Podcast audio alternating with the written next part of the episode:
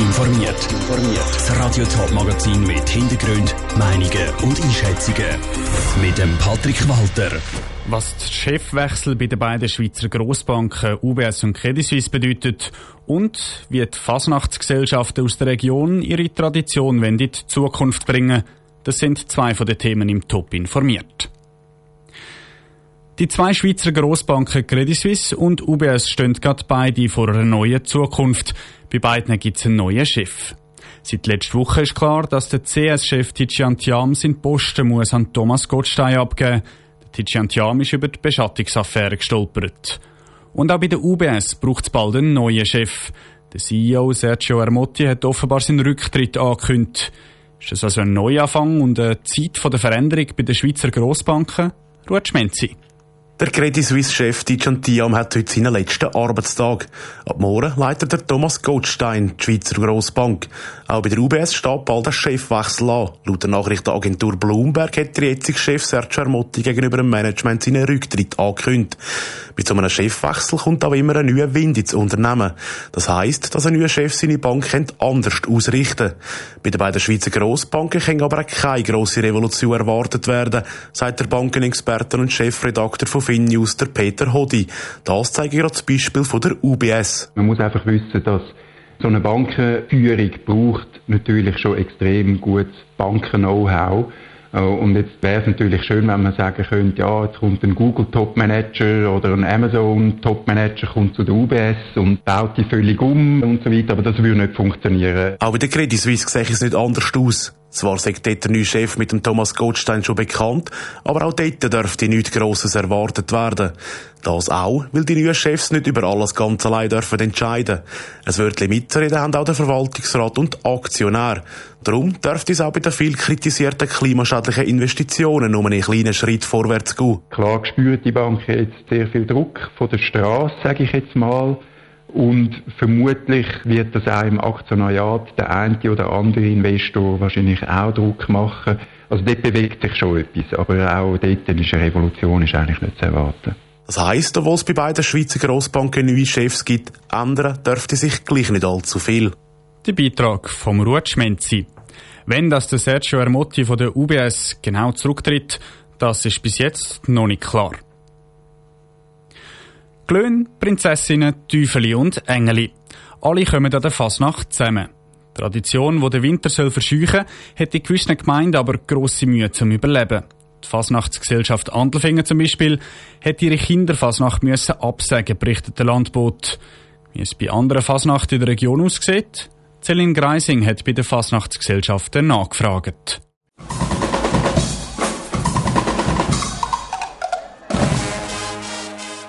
Guckenmusik, Masken und Konfetti. Gewisse Regionen kämpfen aber darum, dass ihre Fasnacht überhaupt noch durchführen können. Zweifelden hat die Fasnachtsgesellschaft den Maskenball streichen. Das, weil sie zu wenig Besucher hatten. Auch wenn sie alles probiert haben, erzählt die Präsidentin der Fasnachtsgesellschaft Weinfelden, Raffaela Helg. Es sind laufend weniger Leute gekommen. Wir haben versucht, mit lokalen Prominenten den Anlass attraktiver zu machen. Wir haben auch Musik eingeladen, wir haben Mottos verschiedene gemacht. Aber die Leute sind einfach je länger, je mehr weggeblieben. Die Kinderfasnacht laufe bei ihnen Zweifeld aber gut, wie Raffaela Helg weiter sagt. In der Stadt St. Gallen macht sich der Präsident der St. Galler Fasnachtsgesellschaft, der Bruno Bischof, keine Sorgen.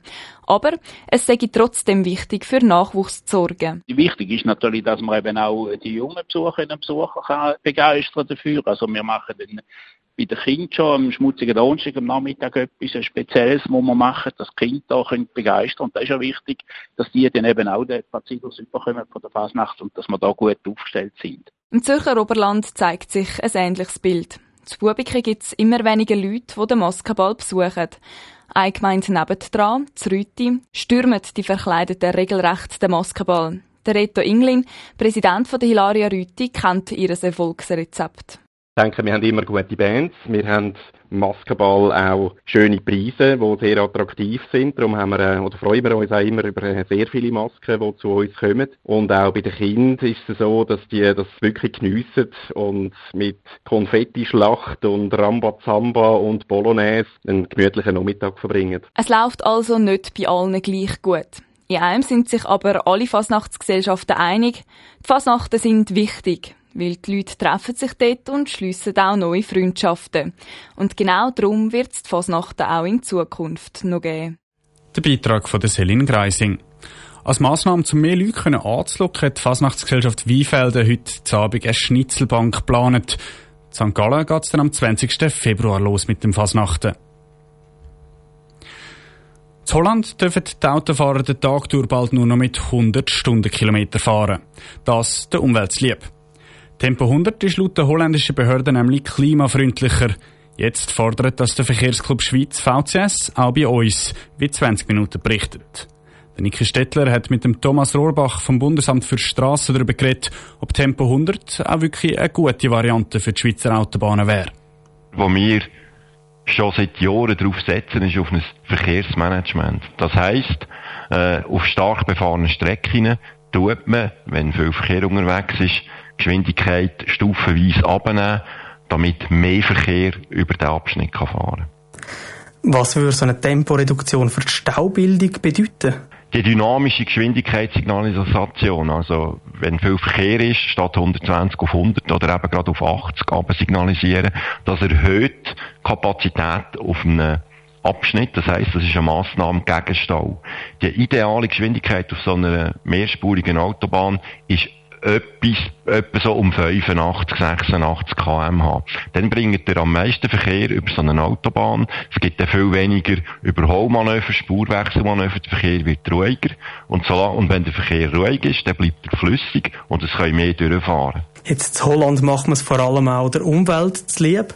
Äh, was hat so eine Temporeduktion auch für die Umwelt verfolgen?